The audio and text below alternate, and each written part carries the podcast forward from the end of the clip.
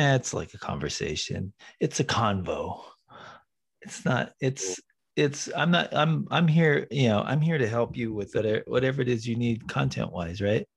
So yeah. But the the byproduct is I get to I get to benefit from it, and this is how you do a podcast. Just so that you know. Key to the podcast. This normally happens before you before you do any recording, but it I, I always because I'm a documentary guy, it starts the moment you're in front of a camera, even if you don't know the camera's on. And sometimes that's the best part of the documentary. Best documentary footage I've ever gotten was when nobody knew I was recording. They were like, Did you, did you, are you recording that? Yeah, of course I'm recording it. And so we mark it by the date. What's today's date? Today is uh, February the 24th. And uh, I am here with a former student, Beverly Hills High School student. And that was a uh, that was some some time ago. Uh, what year was that, Ariel? Ariel Benayan. And, and, when he was in high school, he was he was a uh, he was a real standout, especially in band. That was kind of his thing. He was a he was a one of those you know one of the band geeks, but in a good way. Proud. And still proud. Yeah, and we're you know some of the best people that actually um, make it into the media department come from the band because band is like it's athletes too because it's like you have to be focused you have to be able to do that kind of regimented work and you don't find a lot of what was that? You do a lot of heavy lift i did a lot of heavy lifting i played the sousaphone. Right. so a lot of back just mus- muscles everywhere Oh, no doubt. Yeah, you you you came in handy. I mean, imagine the the tonnage we have to we had to move for board meetings. That was not like that was not for the weak hearted. More than that, it wasn't for the physically inept either. You had to you had to be in shape to be able to actually be on that crew. Otherwise, you just couldn't. You wouldn't make you you wouldn't make it out of boot camp. Yeah, and still have a lot of fond memories from that time. Like those are those were i mean the it's a cliche now but that's kind of like those were the days and getting into that sneak peek what the high school was like at night doing what KBEV did. I think back in 2012 it's kind of hard to imagine how things were so different. Like our entire understanding of the internet of politics social media was just looking back on it, it was only like the dawn of, of that the era that we're in now. And who knows, maybe we're in the end of a certain era right now. You were at the yeah, you were at the opening of it. You were you were you were really at the dawn of that whole uh beginning. But yeah, look what it sets you up really. Look at some of the characters that were that that were already into it deep. Um uh was the Yamaka wear? What was his uh-huh. name? Abraham, that guy, you couldn't get him away from a computer. That guy was like already, he was already like sold. He was already on the drip of, uh, you know, of digital morphine. We couldn't remove him from it. Uh, everybody now was. What's he do now? He's an accountant, and I think in Chicago, and he's married. Really? Yeah. Yeah. I, the last time I heard from him, he was in. We had a, a long distance conversation in Israel, and I think he was drunk. he had to say hi. He, he remembered. Yeah, of course, of course. Though, so now your journey, uh, where? Oh, let me let me just ask you this: looking back at your high school experience, what you know, you went to Beverly Hills High School. Beverly Hills High School isn't just anywhere. It's it's a it it it covers a unique place in the world that is uh, you know it just it automatically creates this instant reaction when you say the word. I mean you know it because you've been away from it long enough and you people ask you right? But what it does is just it's like streets are lined with gold and how wow how did you do that? But there's something to it because people who make it into beverly whatever means possible they're kind of a grade above everybody else because they figured it out. They figured out what it what it takes to get there, how to get there, how to put themselves in that position. They just want to be part of that that mix because that mix that mix can only foster better things for anybody who's in it is the idea. Yeah walk the walk and talk the talk. I know a lot of people i mean right now in my situation they're like it's easy to look back and be like how how easy can someone get starstruck and kind of be in front of these people or this like area and just be like oh what about this? What about that? And realizing how like on one end my experience at beverly was like it's kind of the novocaine you didn't take for your you mentioned how you you went to the dentist so you didn't take novocaine. But like that experience kind of knowing that and being like oh yeah i don't like i, I already know that you know walking someplace i just want i just want to get somewhere like get out of my way photographers or something like that right like navigate that world while at the same time also like having the experience to make fun of it and kind of know the the certain histories and certain ideas like I think there was this one of my professors at UCLA after I, I went to SMC, transferred to UCLA, the Persian route. Um, she is a history professor who was kind of a historian of Los Angeles and knows about all the oh, history and encouraged me to say like, and she went to Beverly Hills High School. Wow. And encouraged me to like to look at that history, like look at your surroundings, look at what you've seen, and like you know over there is where Marilyn Monroe used to get some ice cream, and now it's what a smoothie shop that that's like twenty dollars a smoothie, but most people don't know or see that. Oh no, it's huge. Once if you really know the history, you can really kind of see where it all came from. How it just just like the way the internet, you're at the beginning of the internet, kind of to see how that uh, what that morphed into, but not to know where it came from and have an idea what it was like just before that kind of erases all that piece of history and all that kind of foundation. It's just like foundational stuff for why things are the way they are. Yeah, it's huge. History's huge. Once once you lose history, I always see that when when you lose somebody uh, that's been around for a long time and they're just these vessels of knowledge and history and everything is like it's only in one place and you got to like drain them get it all on tape get it on paper get as much as you can out of them because once that vessel's gone they're the keeper of all that history and it's like gone gone forever. In many ways you're kind of like that with um your dad's legacy right? With the world's greatest sinner. Oh i'm it. I'm it. Yeah i'm i'm it so much that it's keeper uh, it's exhausting right? Well it is because people think well, you're making a millions and millions of dollars off that. No i'm not. I'm conjuring the illusion. I'm the illusionist. I'm i'm i'm i'm i'm keeping the flame of a legacy. I'm i'm the i'm the legacy keeper right? And so that's kind of what you do. Well you do it because it's a way of honoring honoring your you know your your dad. It's my job. It's like it it's not a job. It's like i like it because it's it gives me it gives me a purpose and it's and it's um i it's just valid. It's nobody else is going to do it. I'm i'm the one to do it. And there are other people. The truth is there's people out there that are just like me but i'm i'm the i'm the centerpiece. And and it's done some amazing things. You know it's like i, I was at tcm and here we are tcm is like become the coveted historian of all films because of ted turner's buy of the mgm library back when they thought it was worthless. He was smart enough to recognize that that was history. And all that history he, could look into the future and see this digital world. I'm going to take those and turn it in he turned it into a you know an industry.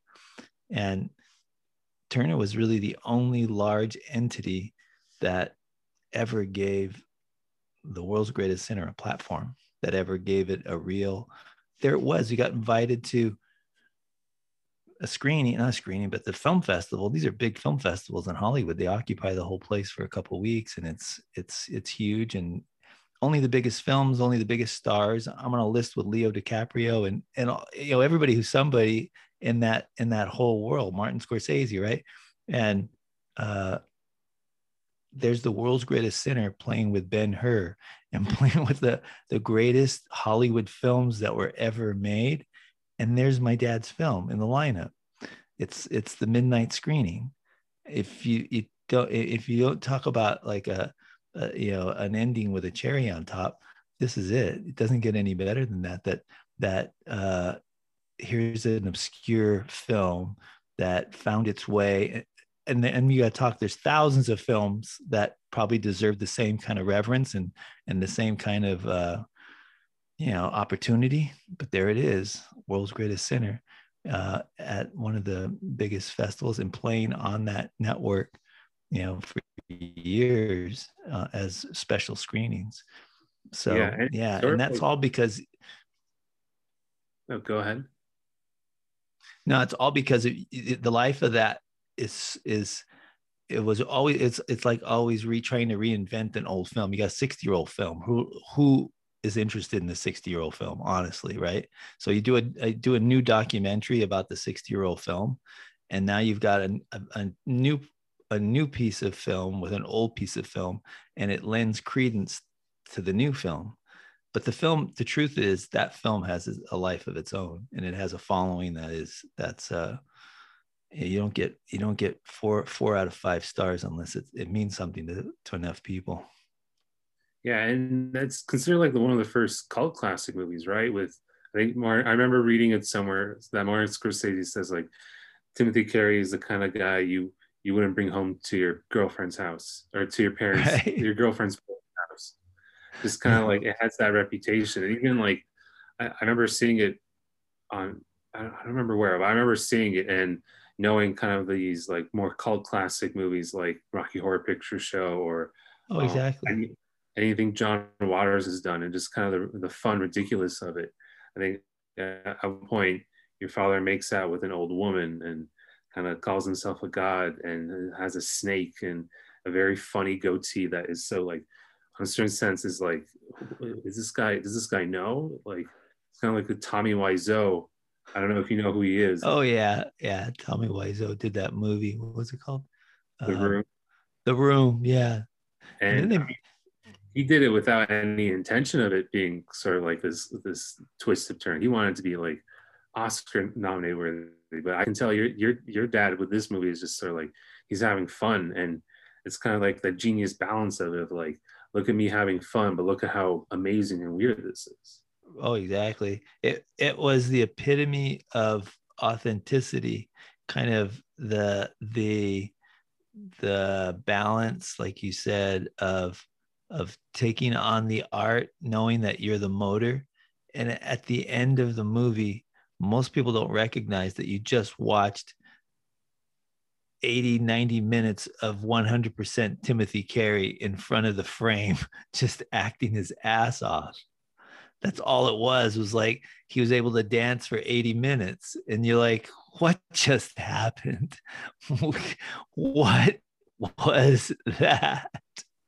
And that that still resonates with a lot of them i mean i know i think i'm pretty sure did that movie come out or did the world greatest sinner come out before his work with stanley kubrick with like paths of glory or no he, he that was like his training ground. That's where he learned. So he wow. learned so he came out he hitchhiked from New York in like 1950s and he hitchhiked straight out into the desert into like those westerns and he got he got into these into these um westerns because that's what his agent his agent said look it was like Humphrey Bogart's agent said go out there's a doing a western in California just show up on the set and uh, that's that's my advice to you. So that's what he did hitchhiked ended up out in the desert and he next thing you know he's on a set. Talk about you know, like you know people that want something i mean who do you know that's going to like start hitchhiking from new york out into like a new mexico desert because he wants to be in a an extra in a film right? Yeah. it's just unbelievable. And i think it's one of those um rare stories like i think the only person that comes to mind with that kind of like wackiness who is uh, like obviously took influence from your dad is someone like quentin tarantino with his stories and even with like his first movie reservoir dogs right dedicated to Timothy Carey, that kind of zaniness, that story. And I'm sure now it seems a little exhausting talking about how that guy is, is riffing off your dad in a certain way, but how like th- those dots are being connected, right? Oh and yeah. I, well, because because people who are really cinephiles, people are really into that have taken up as much, even if you didn't, you don't have to be a cinephile to enjoy something, but uh, it's a connection there because because Quentin was just starting out and and I happened to cross his path at MGM and we both you know he he saw a photo of my dad in uh, the reprographics room because he knew somebody at somebody at MGM that let him come in and make a copy of his first draft of Reservoir Dogs. And when he was making copies, he looked up on the wall and he goes, "What are you doing with Timothy Carey's picture?" And he goes, "Look, my script is dedicated to Timothy Carey." And he goes, "Oh, he said I'm in Timothy Carey's play because you know his son works here." He goes, "Really?" And they left a note on my desk because I was out. It's Quentin Tarantino. I'm Quentin Tarantino. I really like to meet with you. I got here's my script. It's dedicated to your dad. I just found out you work here. Could we like have lunch? I'm like, all right. So we I call him up and he he comes over. Guy's had he has holes in his shoes. He's like kind of just down and out and it's like It's wants to like he was hitchhiking, right? yeah, exactly. Yeah. He- And he's like, and he's just, I go, what is this guy on? He was on cocaine or something. And we walk across, we, we walk to the commissary and go eat something. I wanted to buy him something, but he didn't want anything to eat. He just wanted to talk.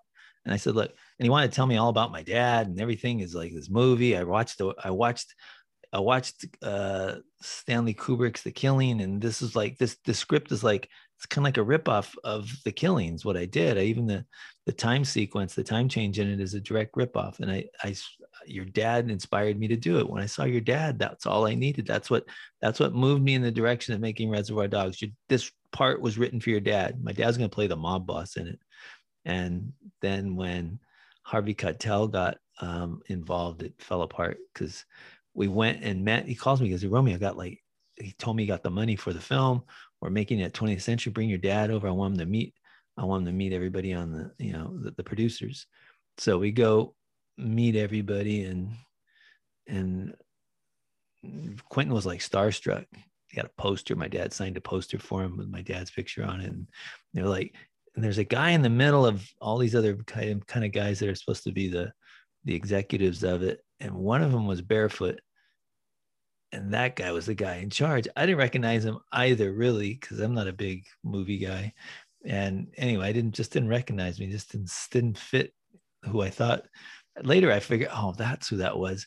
Anyway, th- at some point, they're all gushing about my dad and different movies, and and then mm, and then Harvey Keitel, it turns out, was the guy who was barefoot, and Harvey Keitel is telling my dad how great he was in something.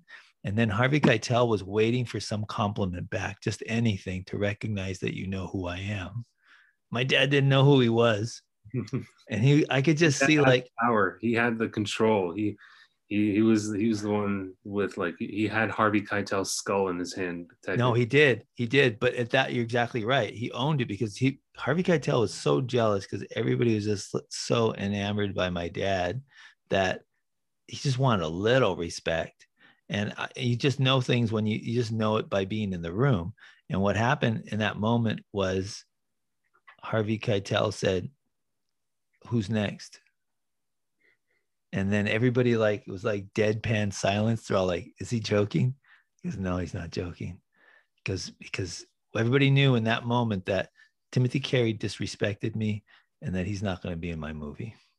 Because without me reservoir dogs isn't getting done and that was the end of that and my dad walked out and he didn't really mind he's like that guy the barefoot guy i think he's an actor he knew it. He he added it all up. He knew like what happened, but he didn't really mind. He he he had fun just meeting everybody, and that was that. Get we get home, and we get a call on my dad's voicemail, and it was from Lawrence Tierney. Lawrence Tierney is was the guy who got his part, and he left a message saying, "Hey Tim, these assholes gave me your part." And then I ran into Quentin Tarantino a lot further down the line. I because I didn't I never watched the movie for years because here this guy is calling me for weeks, just reading me stuff. I'm like his best friend. And then once the movie gets made, he's like, I, I don't exist anymore. And I had wrote, I, I'd helped him too. I told him, look, this is what you need to do. You need to take your movie and get letters of intent that they want to be, you know, that they think you'd be a good director and that um, get every actor, big name star that you can get, get him to sign a document that says, I think this is an amazing movie. I think this guy uh, is going to do a great job directing. Sign me up. Once you get your funding in place, I'm I'm in. I want a part in this movie. And he started collecting all those. And one of them it was collected from um, you know, he, he ended up in the hands of Harvey Keitel, but the first letter came from Timothy Carey. And wow. yeah, and later he said, I told him, I told him exactly what I told you just now. I ran into at the crate, what was it called? The Horse and Carriage, which is a bar in Hollywood. I ran into Quentin. He came in, he was in there with a girl and some French guy and walks right up to me. And the last conversation that we had, which was I don't know, five years earlier, 10 years earlier, whatever it was, a long time ago that I had last talked to Quentin. And I had left off with a whole dissertation on insect trainer. We're talking about farting and, and flatulence. And he picked it up exactly like where we left it off. It was unbelievable. He started basically just, it was like, it like was just a minute after I, the last time I talked to him it was pretty pretty uncanny. And he said, "Look, no, it wasn't wasn't that Harvey didn't like your dad. It was because when we ended up casting Christopher Penn, Christopher Penn looked more like Harvey Keitel, looked more like Lawrence Tierney's dad, and Harvey Keitel said that's those are the that's a that's a relationship that looks normal. But if you put Timothy Carey in there, it wouldn't look like they were son and uh, father. So that made sense to me. Do you have any other moments where I feel like a lot of Hollywood types kind of come to you with these kind of requests or ask these kind of questions with you and your kind of dad's legacy? Do you ever get annoyed or tired of just being that that kind of like crypt keeper? You're just like, yeah, get away from me, Quentin Tarantino, or get away from me, whoever you are. Like, I just, I'm, I'm busy.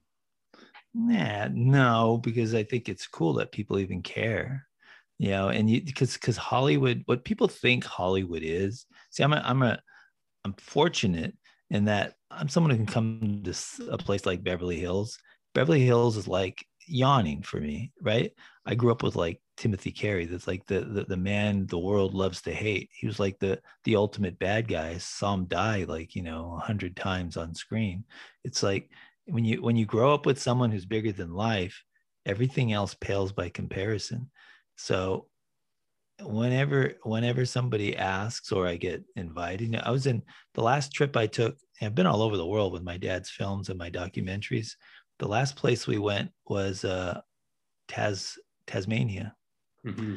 Yeah, they wanted the, this insane museum. This museum that um, that that exists in Tasmania, built into like this Tasmanian mountain. It's unbelievable. It goes like five stories down into this granite. Um, they just blow out the granite and built stories down right into the side of this uh, this geological. Uh, and they had Europeans building it, like these Austrians and Germans in there. These architects. It's just absolutely nuts. Right up against the ocean. It's just a, it's an architectural feat you got to see to to believe. It's unbelievable but bigger than that was the guy who built it was a like a mathematical genius and he learned how to count numbers in card games and he wow. basically cleaned out the australian casino world and then he got banned because he knew how to count numbers he was he was doing like a rain man thing on everybody and then he and then they and then he went into Europe, the US, and he would get kicked out everywhere once they figured out who he was because they'd clean out he'd clean out the casinos. And what he ended up doing was he ended up building a team. And the team, he taught the team exactly how to read read numbers. So it, were card reading and they would just they would rotate the planet. And so all the revenue was going into the investment of this museum. And then he'd buy every he'd build another floor and buy these just crazy, super valuable art exhibits and put it in the floor, buy another one. It was just this, and that's what it is. And so they and they start this film festival years ago called MoFo. MoFo. Um, what's it stand for? I forgot what it's. I don't know, but I was I was there. I I made it into the center of MoFo. there I was in a you know after an 18 hour uh uh, you know, jet jet uh, jet trip across the uh, the Pacific. It was unbelievable. I was there for just like a couple days. I left on a Friday, came back to school like on a Tuesday, and all just nonstop. Uh, it was it was it was unbelievable. But uh, yeah, so so Sinners still got still got a life. It has a life as much as I put into it. And my dad's kind of legacy is something that you know I, I i'm i have an ongoing documentary that i keep revamping and i keep putting together i've started a podcast which you know you're going to end up on and that podcast is um, uh, it's got a lot of stories like this and, and when i and when i do them you know all of a sudden amazon the account on amazon where i got the uh, i got movies that are downloadable yeah amazon prime the world's greatest sinner gets lit up because people are listening to it.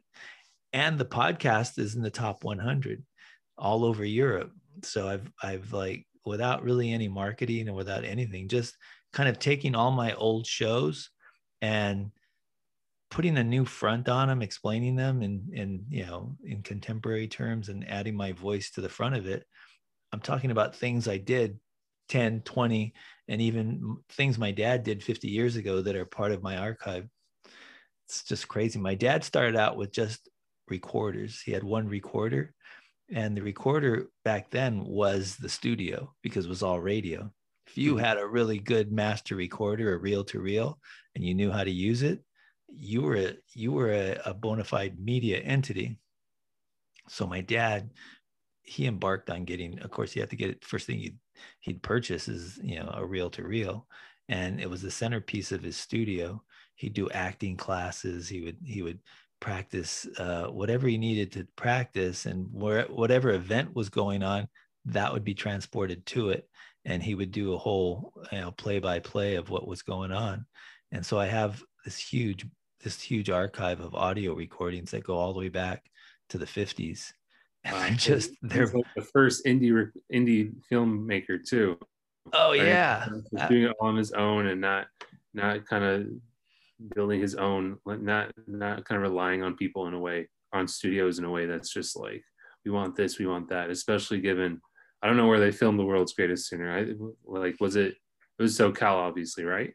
Yeah, when they the world's greatest sinner was filmed, he built his own studio in in El Monte El Monte is like known as the end of the Santa Fe Trail. It's not just any town. It was the end of the Santa Fe Trail. That was the end of coming over, you know, the San Gabriel Mountains from Oregon, and the trail ended at El Monte. That was it. Now beyond El Monte was wilderness, and it was like it turned into a real kind of uh, outlaw town. It was like, oh, is he find him in El Monte? All these early history of El Monte was all about outlaws because that's where they'd all end up. They'd all be moving west and they'd all end up in El Monte. All the brothels, all the all the gangsters were all from El Monte.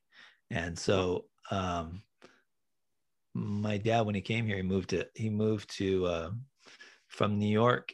He ended up in Watts he ended up in a black neighborhood. But his neighbor was the guy who built the Watts Tower, this Italian guy. They were buddies.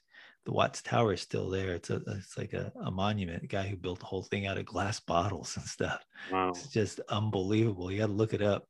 But the guy who who's responsible for the Watts Tower was my dad's friend. So then my dad moved out of Watts, and um, and this is this is something kind of interesting. Watts. My dad I don't think he grew up in a Mexican neighborhood. I mean, he didn't grow up in a black neighborhood in New York. He grew up in a an Italian neighborhood because he was his, he's half Italian, half Irish, and but his his neighborhood was an was an Irish was was predominantly Italian neighborhood. But there were some Irish, but predominantly Italian, Brooklyn. And um, when he came to California to get into acting, he ended up moving downtown LA because that was kind of like transportation system was there and that's where he that's where he ended up renting. Then he got a he rented a house for a long time.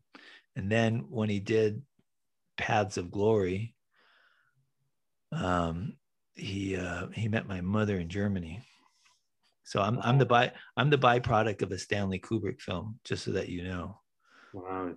I'm it the by now knowing you yeah I'm, stanley kubrick yeah, I'm, I'm the byproduct of a stanley kubrick film an interesting thing about the Stanley Kubrick film was um, my uh, my dad married my mother, who worked at the hotel the Bayerischer Hof, which was like where all the the celebrities stayed in in uh, in the production because they took over a town in Munich uh, to shoot Paths of Glory, which was a Kirk Douglas, Adolphe Menjou. It had like this European cast too. It was it was huge. It was a, for Stanley Kubrick. It was the biggest project he ever did.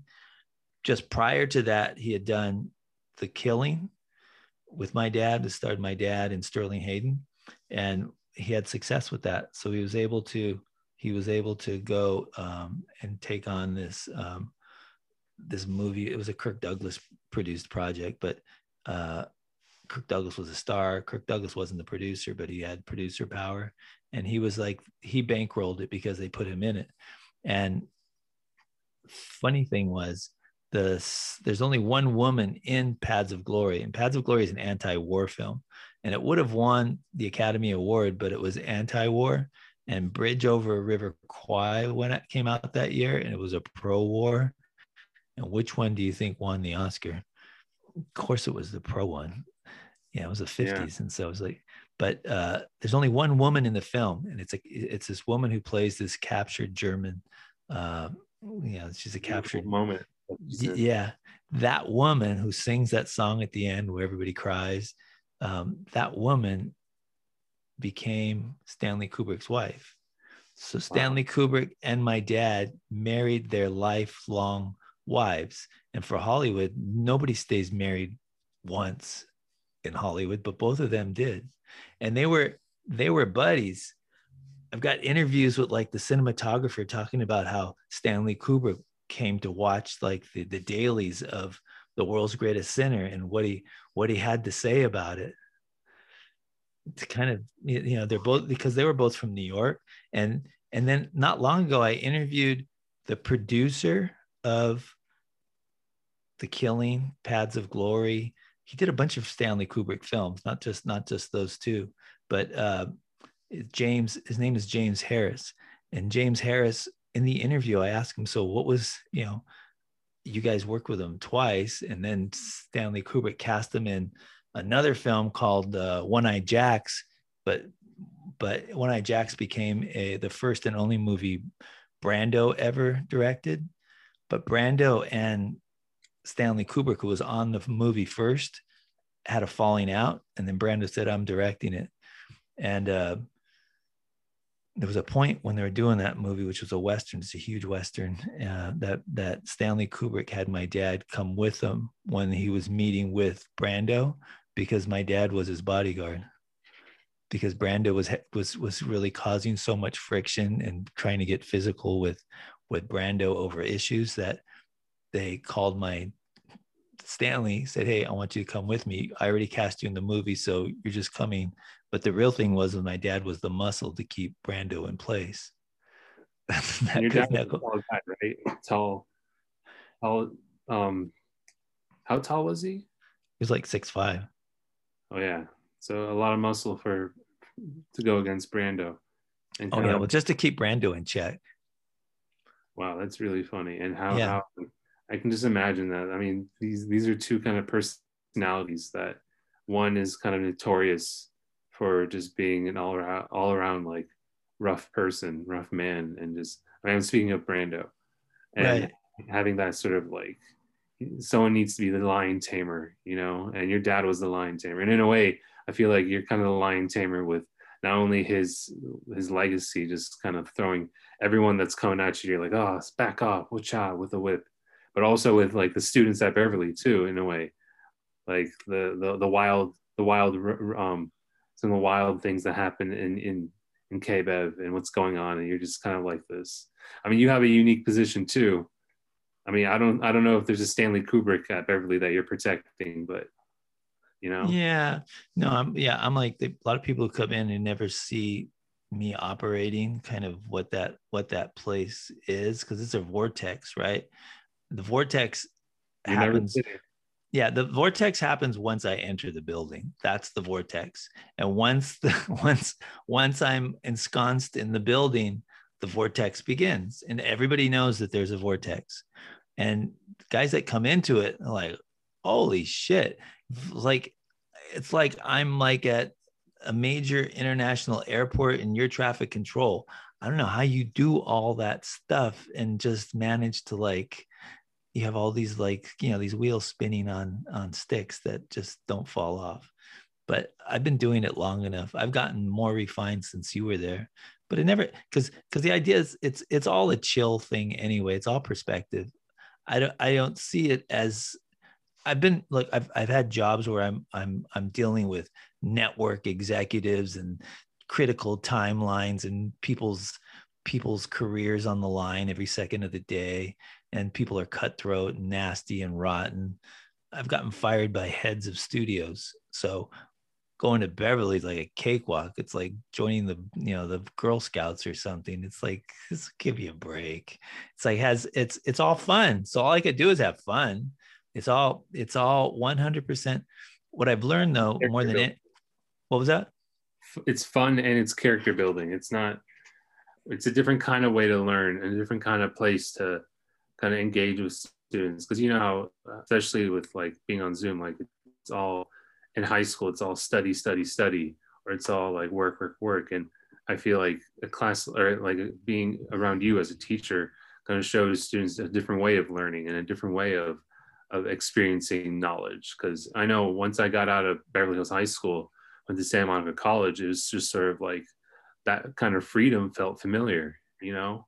That kind of freedom was going to a place that it's not like I, I remember going to San Monica College and saying like I can just walk off campus. I don't need I'm like no one's even checking if I'm going to stay. Like if I don't show up to class like I'm, I'll get a zero, but I'm not going to be like sent to an office anywhere or I'm not like it's like that kind of liberty is is there that right. you can only see under your kind of guidance. That's sort of like vortex you know sometimes when there's a hurricane you see a cow fly by and you feel like maybe i can fly like that too you know? Oh exactly. Now there's look that's that's like what i what i bring to that campus is a sense of if you come into my world that means you're you're looking for an elective. You've elected to like have something that's different than anything else and it, this, this is like this is something that you should find you should find some fun in you should be free of like all the academic rigors and and and the the kind of uh commonplace school environment. It's like throw that out. It's like a creative environment. I'm going to give you as much latitude as you possibly can. I'm going to let you get in as much trouble and when you do you know i'm going to stop you from hanging yourself give you as much rope as you can.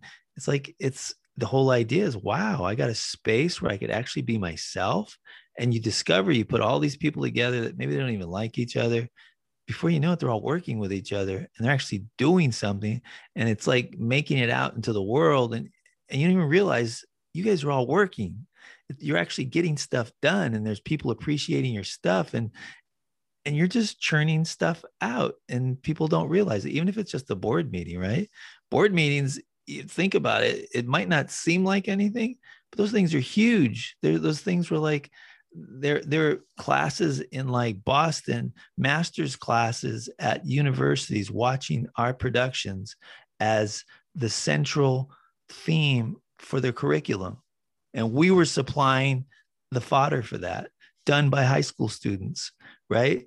And these were back in the days when analog was like, you know, it's like eh, there's serious work having to push a quarter ton of gear up a hill and setting it all up uh, for a for a single shoot in an auditorium, setting up 12 mics, putting up four cameras, having the whole just the, the whole spectrum of a live shoot happening in real time and then streaming to a you know spectrum cable back then i think it was warner brother warner warner uh, cable what was it back then? Was it Warner? I think it was Warner. Time Warner or Time. It was Time Warner. Yeah, Time Warner. But here, we, I mean, we were it. We were we we created local celebrities. I mean, who do you know in that in any of our classes that turned themselves into local celebrities? Anybody? I know. Well, me and the crew, I guess, with David and Abraham, John, Brian, Jack, and yeah, we started Parham. That's it, Parham. That's that was your era we we we were like, hey, let's write some questions and make let Parham talk to these just random people hallways, and we like Parham was just like, yeah, I'll do it. And I remember that's that's technically my first writing job, and now I'm in a creative writing program, Masters of Fiction, and just kind of understanding that kind of freedom and just letting it have fun, like with that low budget, low quality wackiness that it's kind of like with your what your dad was doing, like oh exactly, write, write questions of like what's your favorite color Muppet, and Parham, God bless his soul. I mean, he's still alive, but like he's he's a wholesome, innocent man he would read these questions and he'd just be like, "What does this mean?" And he has a nice, beautiful Persian accent, and the the audience member would just be confused as well.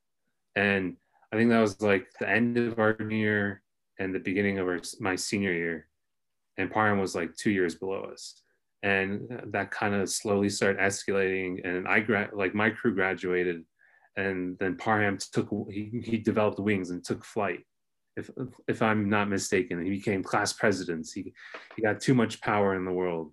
And there were had- people chasing him down Rodeo Drive for autographs. the guy was like, we had we had Parham marathons where we'd show like 24 hour Parham shows. It was he, he had taken over the airways. And here was an here was an obscure character who nobody really knew, but after the fame of of, of Parham, his show Parham Talks Girls, he he parlayed his you know he, he was he was a, a nobody who became a massive somebody in Beverly Hills. Literally, he parlayed it into winning.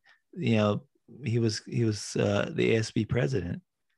But then when they found out that he won, they said that we can't give it to him we have to split it. He has to be like, it has to be shared with a with the other person who was running. So he, and then worst of all, his mother said he has to clean up his act. His Parham talks girl thing has to go because it's just too racy and it's it's not serving him.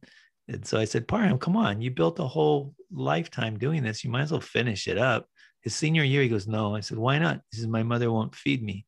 I can't. If she said if I go on another Parham, I can't have dinner. I go, what?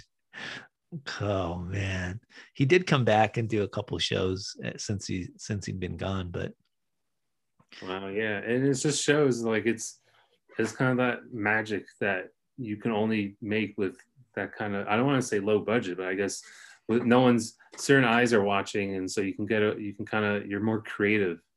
Oh way. yeah, well they say necessity is the mother of invention, and as far as creative writing, you know, creative writing there's there's something you should know if you're entering the the realm of creative writing. There was a my my father's one of my father's best friends, probably no doubt his best friend was a filmmaker, and that was John Cassavetes. John Cassavetes did these independent films starting in the 50s, about the same time as my my father was making the world's greatest sinner he did a film and all his films were love stories. Love stories is the international you know it's it's the gold standard for success because those things you put some subtitles send it anywhere and everybody's gonna oh i see that. That's so that's how they do that. But it's so it's so easily understood where my, you know john cassavetes tried to distribute the world's greatest sinner to the same uh, distributors in sweden and in germany and these these france these successful places that that he he saw um, success in, and they looked at the film and like, what? It was they couldn't like, how do you put, how do you translate that? Not no one's gonna know what's going on. It was just not like, sorry, that won't fit anywhere. That's strictly Americana, and you know, look, we nobody even understands it here until maybe today. But long story short is, uh, his idea was and his success was he'd pen all his scripts. He'd put all his like his wife in it, Gena Rowlands, who was a big actress. She did a lot of a lot of um, you know a lot of work with him, and he won an Oscar. She won an Oscar for uh, in one of his movies. Um, uh, uh, I forgot the name of it was woman. No, it wasn't wasn't woman. It was uh, it was uh, it'll come to me. But uh, this is what he said. This is for a writer, and this is huge after his you know his illustrious career i don't know what he did a dozen movies and super successful he would go to universities and talk and they'd invite him in you know hey one of the one somebody in a writing program asked him i think it was at nyu said how is it you wrote all these like amazing scripts? What it, in these personal scripts about relationships how did you do it? Could you like give me you know a young writer some insight how to do it? And this is what he said. He said say what you are not what you want to be not what you have to be. Just say what you are and what you are is good enough. And like the room fell silent. I'm like what? That's it? Yeah, just say what you are, not what you want to be, not what you have to be. Just say what you are. And what you are is good enough. That's how I wrote all my scripts. That's how I wrote all my scripts. And you know what that means? That means don't be looking everywhere to steal everybody's fingerprints and put them all over your piece of work. Just look at your own fingerprint and put that on your work. And that's good enough because then it'll be original, it'll be authentic, it'll be, you're not trying to be anything else except yourself because everybody's got a story. Take your story, color it, color it as much as you need, but it's your story. It's personal to you.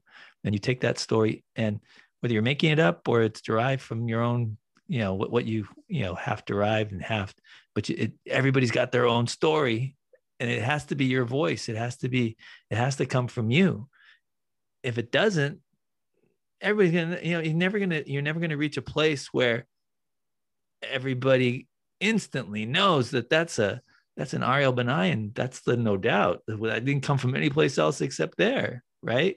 It's like it's it's got his fingerprint all over it. But that's where most people fall short because they don't think their fingerprint is worthy. They don't think that the you know everybody's frightened commercialism demands that look hollywood hollywood you know classic hollywood has this and if you don't have that you know, what do you got? You can't sell that to that guy because he only buys classic hollywood films. Anything else doesn't fit into the into the mill. You're not going to get a distributor. It, good luck. And maybe that's that's maybe that's it. See independence has to do with let fortune do her worst no matter what it brings. As long as i never lose my my my independence right? And that's what that's what real art is is to be independent and to be uh to be your own master. It's the it's the um it's the only way true independent people can can operate is on their own. But you know everybody needs money. So if you need money people only really finance things that look like a duck walk like a duck. All Hollywood cinema is is imagine a, a Campbell soup line, and all they do is slap on different labels, but it's got all the same ingredients, but they call it something completely different.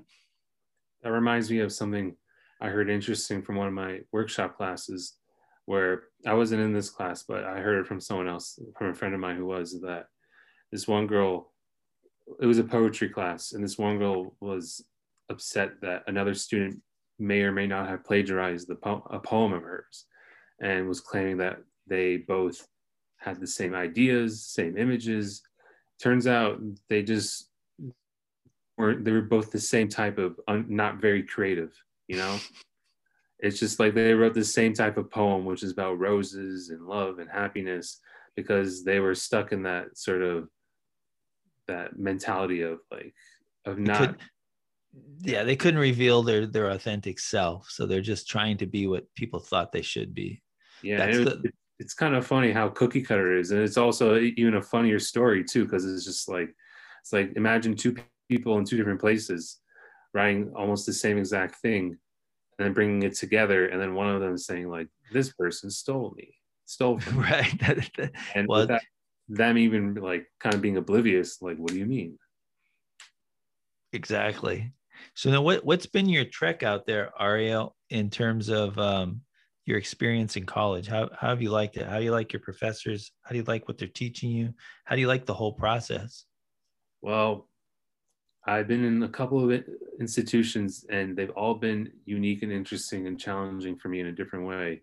From going to Santa Monica College and going having that freedom, and kind of seeing all all types of students come together and me just kind of learning to love my subject and love what I do and building the idea of who I am and transferring to college like UCLA, which is like the opposite.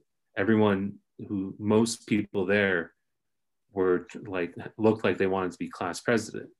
And I can kind of you can kind of pick out all those people who came from community colleges from LA and the rest of the country where it's just like you, they dress differently. And it's not like these people are acting differently or they're worse people. It's just seeing that difference. And you know, at Santa Monica College, you might the largest classroom I had was probably like 40 or 50 students. At UCLA, it was like 300. And kind of saying like, how can I make a good impression? How can I talk to people in a way or the professor in a way that kind of makes me shine or makes them notice me, like sitting in the front and being engaged and kind of developing this relationship. And then coming out of UCLA, graduating with a bachelor's of English, and then kind of wandering around. And I don't know if you remember the news. There was a shooting at UCLA that I was a, that I was on the campus, and three years before that, I think there was a shooting at Santa Monica College.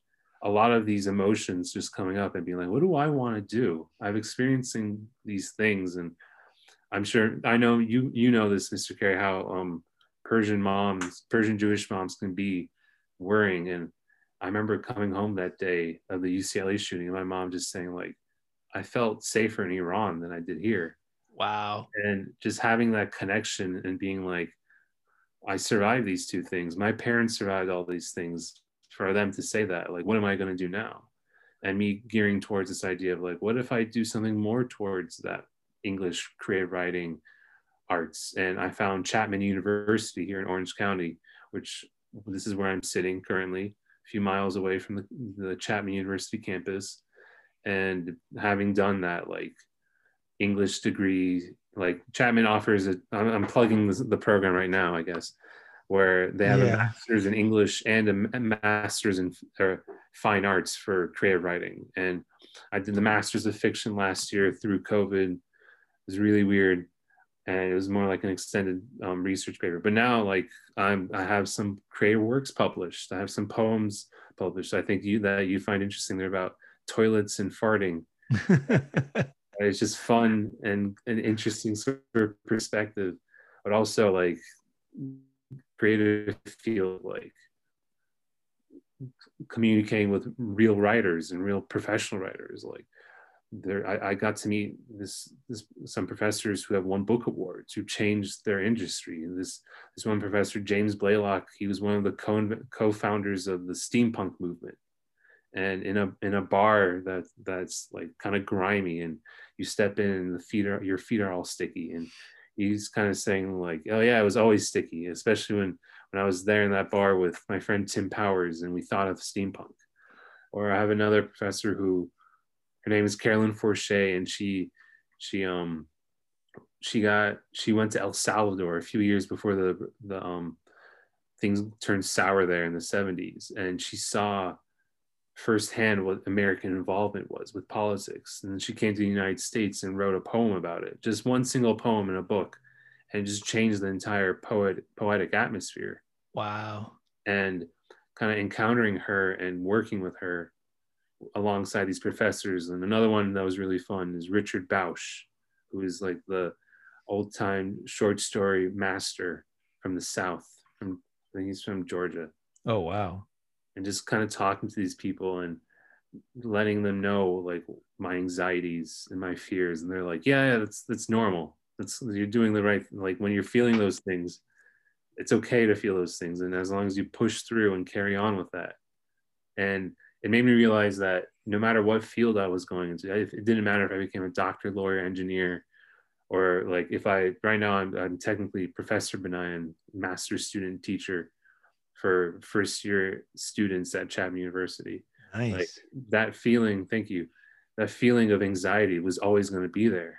And no matter where I went, it's just about, about coming to terms with that and overcoming that and going full circle of saying, like, all right, I went through this journey, I went through this path. I met a lot of people along the way, including amazing Mr. Carey, Romeo Carey over here, and seeing how like why why shouldn't I be happy? Why shouldn't I go for this idea of like something that seems appealing and, and going for this ideal of right what what it means to make me happy well you you you hit you hit on a lot of things right there. You this whole conversation is just boiled into the the critical mass of uh, uh, you know it's like atomic energy has to be reduced to its smallest particles to be able to come uh, become effective but you have to isolate the right particles. You just did that. And the, the truth of the matter is if you don't get your mind straight if you don't get your food straight if you don't get the elements just the basic elements in order it's hard to get every your life in order right and so starting with your mind you have to really become clear with who you are, what you are, and what the world, how how you how you perceive the world. And this is what I boiled it down to. Since we really spoke in high school, I want to know these things. And whatever I had back then, I've got a clear, pristine kind of more kind of I got to be able to translate it into into common kind of understanding. And I'm there now. And it works like this. We're all born into the world as an infinite being with all this this this just unlimited potential it's really it's just it's that's what we are and we come into the world a young child comes into the world knowing pure consciousness and pure consciousness is right here right now. That's why you put a little ball in front of it make it disappear and they're just like oh, where'd the ball go? Because it's everything is right here. Just a dog is like that. A dog is right here in the moment. He's he's he's all he's going to do is love you and he's just all he knows is right here. That's what our true nature is and that's who we truly are. But what happens by the time you're five six seven years old we have taken on so many experiences. We archive every experience and in that archive we call the archive like a hard drive. Everything gets stored on the hard drive. This moment today this trauma this lesson about who to be afraid of this lesson about who's okay this lesson about whatever it was it all reaches a critical mass right about seven years old max. And then the hard drive becomes an alien intelligence that knocks on your door and says, Ariel, I got this. I got all the answers to everything you ever need. Take a back seat. Let me drive your ship. And we got it all solved. And then you say, go right ahead. Uh, that that that living in the present moment living right here where it all really happens, I'm going to forget about that because I'm going to move back here and I'm going to rely on the hard drive for all the answers. What you what what what you need to know is that's a therapy lesson that I give this guy. This guy's a super wealthy uh, real estate uh, czar that I've known most of my life. He calls me for all his all his uh, I'm, I, I should be charging. I'd be, I'd be really well off as his therapist. But anyway, so what happens is the, the hard drive can never live in the present moment. The present moment is all that matters and where your focus should be. The present moment is all we got. And when you don't realize that life only unfolds in the present moment and everything beyond the present moment is a thought form, it has nothing to do with the present moment. It's only a thought form. The present moment is all anyone ever has. Where will your future arrive? It can only arrive in the present moment. Whatever it is you intend for yourself, you know, in the future, you set that course you you you have a target because that's what we're really good at and we we move towards it but what you have to be cognizant of is what is in the present moment and then you have to learn the separation between you can call it your ego i call it your hard drive you can call it that voice in your head that never shuts up you can't shut it up that voice in your head isn't you the voice in your head is the hard drive that comes to life that that that wants to run your life because you've allowed it the steering wheel. So it tells you what to do at every second of day. That guy just ran you over. He just cut you off. Go catch up to him. Go flip him off. It tells you what to do. But the problem with the hard drive is it's not connected to the present moment, it's connected to the past. Yeah, So, yeah, yeah, I know that. I call it. I, I for me, I see more like a, a half child, half angry dog. You know how children. I worked with a lot of kids after I graduated from Beverly, like as a karate instructor, then a personal tutor, piano teacher. Worked at a Kumon, and just having that voice is sort of like a little child saying, like, Mhm. trying to mock you, and coming to terms of knowing how to control that and how to be like, hey, this isn't me. This isn't like I know personally because just writing is it's like a, such a painful process. Like I ask my professors saying like, hey, does it get any easier? And they're probably in their 70s, 80s. They look at me and they just say, nope. and how, how they how they overcome that is just by saying like, if you're really afraid of this, then that's a sign that you're really challenging yourself in a way that like if it doesn't make you afraid, you're not really building that tolerance towards that voice, that ego, that child, the hard drive. Right. You, And- well, well, this, this this is what you have to you have to recognize the hard drive because the hard drive is a valuable asset. That's everything you you work to become and and and to to corner and and to have in your in your file cabinet. It's huge. You need it for day to day operation. Instinct, yeah. You need it because it's your cross. This, this is the problem. The problem is, let me start with this. Someone is going to go jump off the Golden State Bridge. They say, I can't live with myself. I can't live with myself because he's dealing with two people. I can't live with myself. Someone's got to go. Who's going to win that argument? The ego's going to win because you don't know the separation between the two. So you have to define the separation. You have to recognize. You have to recognize the voice in your head for the for who it is and the true essence, the real you, the one that was there, the infinite being, supposed to be running the unfolding moments of your life. And you're supposed to cross reference the hard drive and say, nice, nice computation, but it doesn't apply to the present moment because the hard drive can't apply to the present moment because it only knows what happened in the past. And lots of times it comes up with the right answer, but you have to override it. You have to be in the driver's seat as a cross reference to the hard drive and recognize the moment for what it is.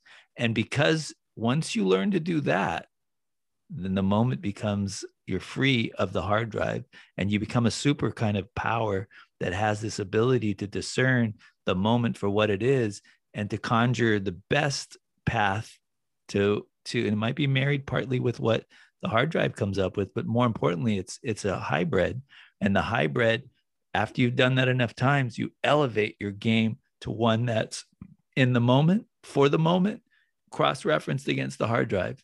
Now you're a superpower. And now nothing can frighten you because you know that all you have is the present moment. Nothing to be fearful of because the fear is only coming from the hard drive.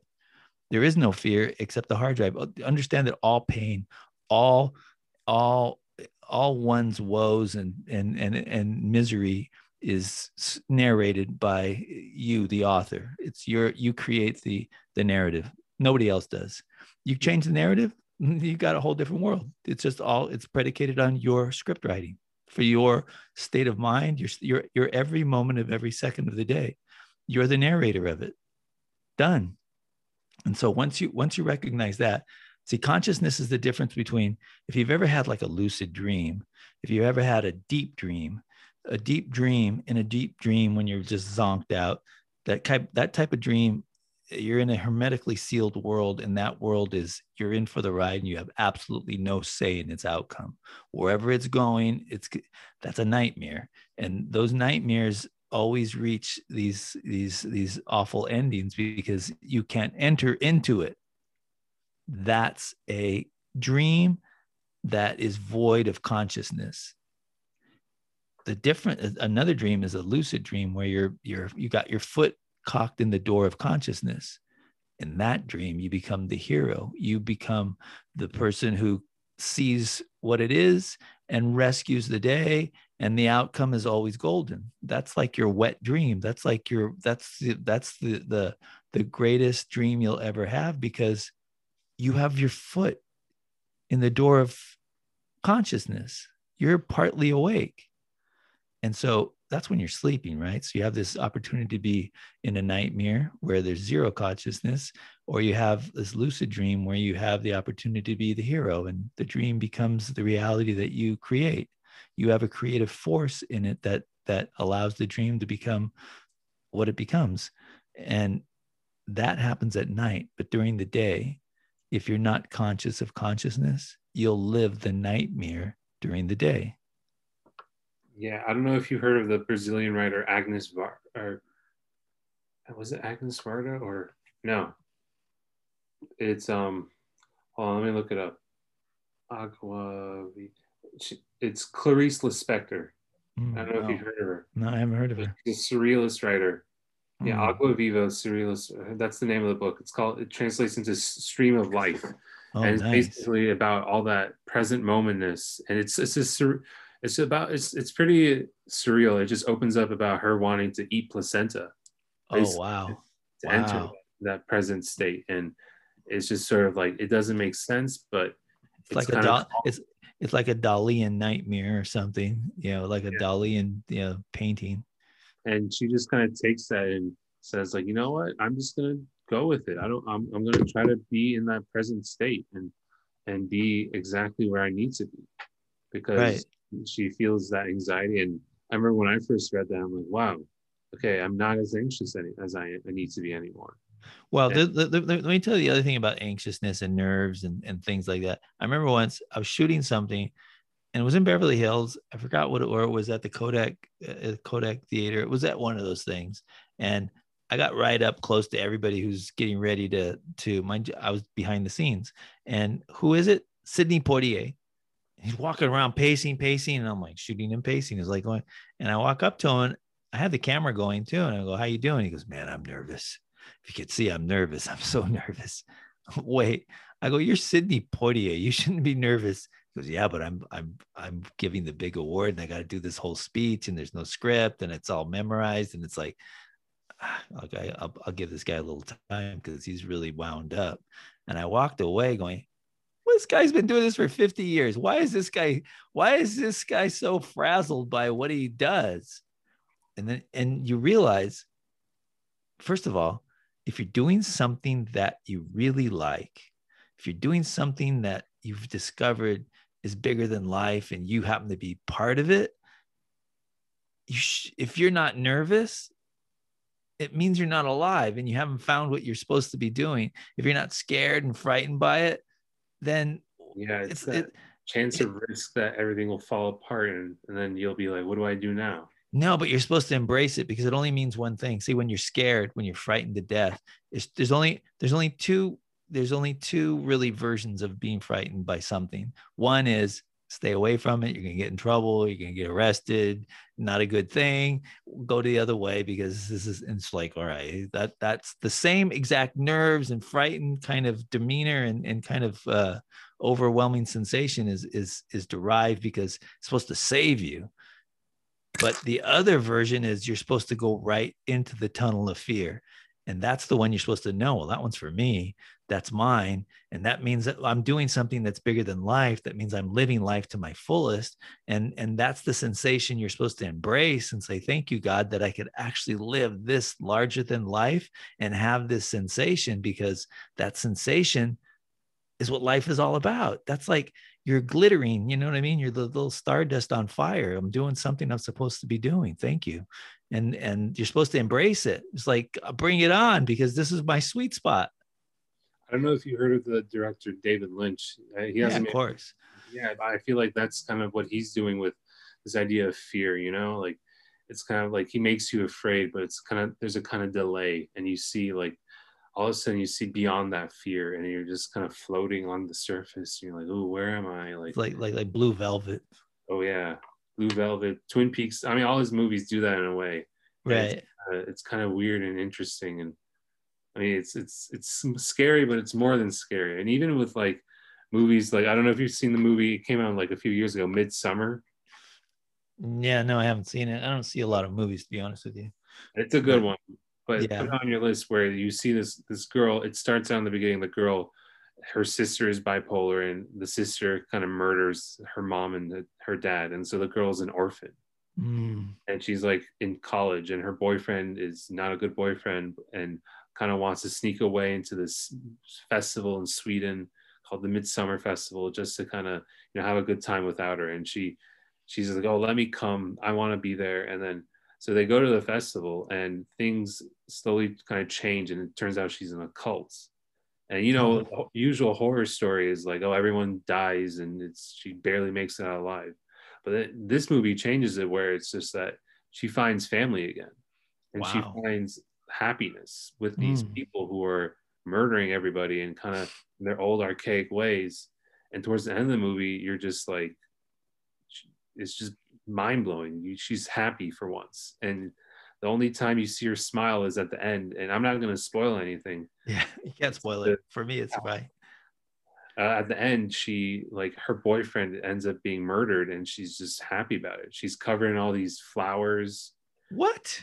yeah she's in this gown of flowers and her boyfriend is just kind of tossed into this yellow cabin and the cabin's set on fire and he's just there and she's just saying this is like all my pain is gone because i all that anxiety is like i see above it now because she's Right.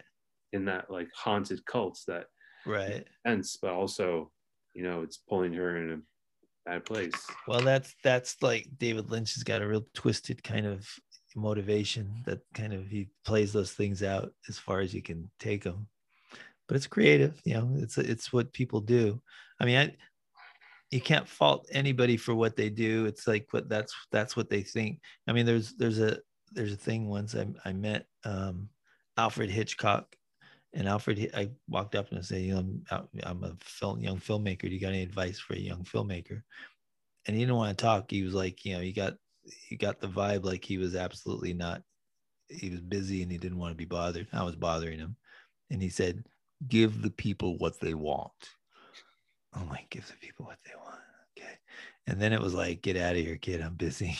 So I like, okay, thank you, Mr. Uh, you know, uh, Hitchcock. Uh, thank you for that. I'm, I'm leaving. And I left and give the people what they want. So, I mean, if you figure out, give the people what they want, what do people want? I mean, it's Quentin Tarantino thinks people want, you know, they want to glorify sex, violence, and drugs and and that's what he so and it's true. So give the people what they want because they want to see people as dead as you could possibly get them the best shootout you could possibly do you know blood squirting you know people getting their heads chopped off whatever that is. So that's fine because that's commercialism that that'll give you success because that's what the people want it's the opium that that that, that allows them to come back for more. What But did they- your dad want to give to the people? Well i think what you want to do is you want i mean that and, and what i think for quentin tarantino he got all this celebrity all this money all this opportunity to do real good work.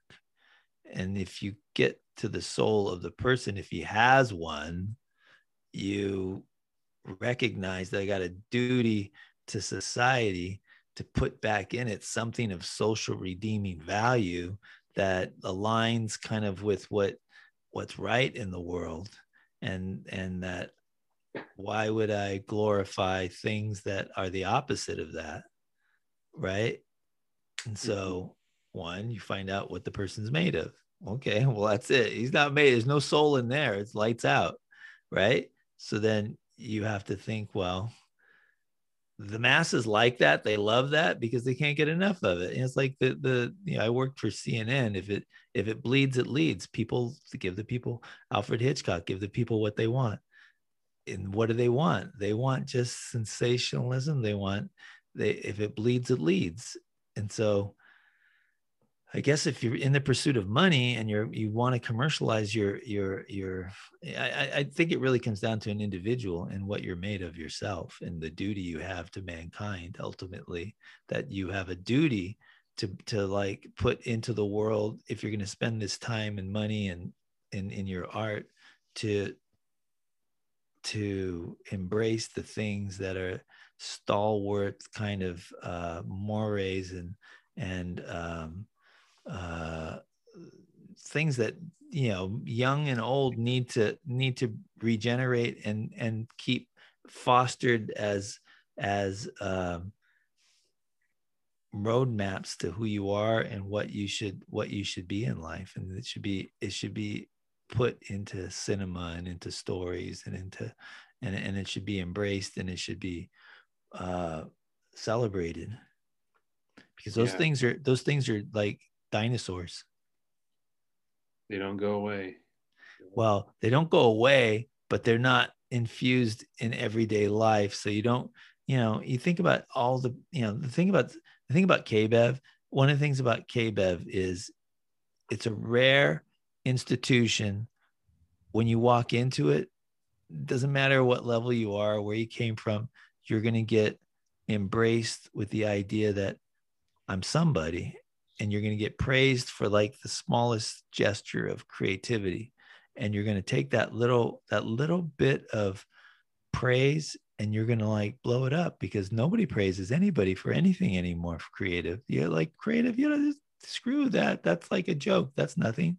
But the idea is if you give somebody just a little encouragement the world is starved especially young you know young people are starved for just give me a little pat on the shoulder. Tell me i'm okay at this. Tell me i'm like I- could do this.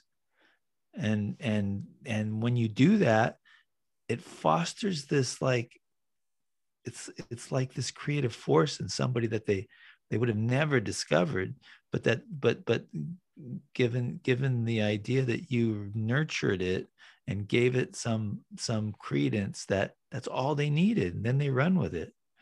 And that's kind of like movies and stories and and uh, that kind of uh, message has to be has to be uh, front and center no matter how it's packaged.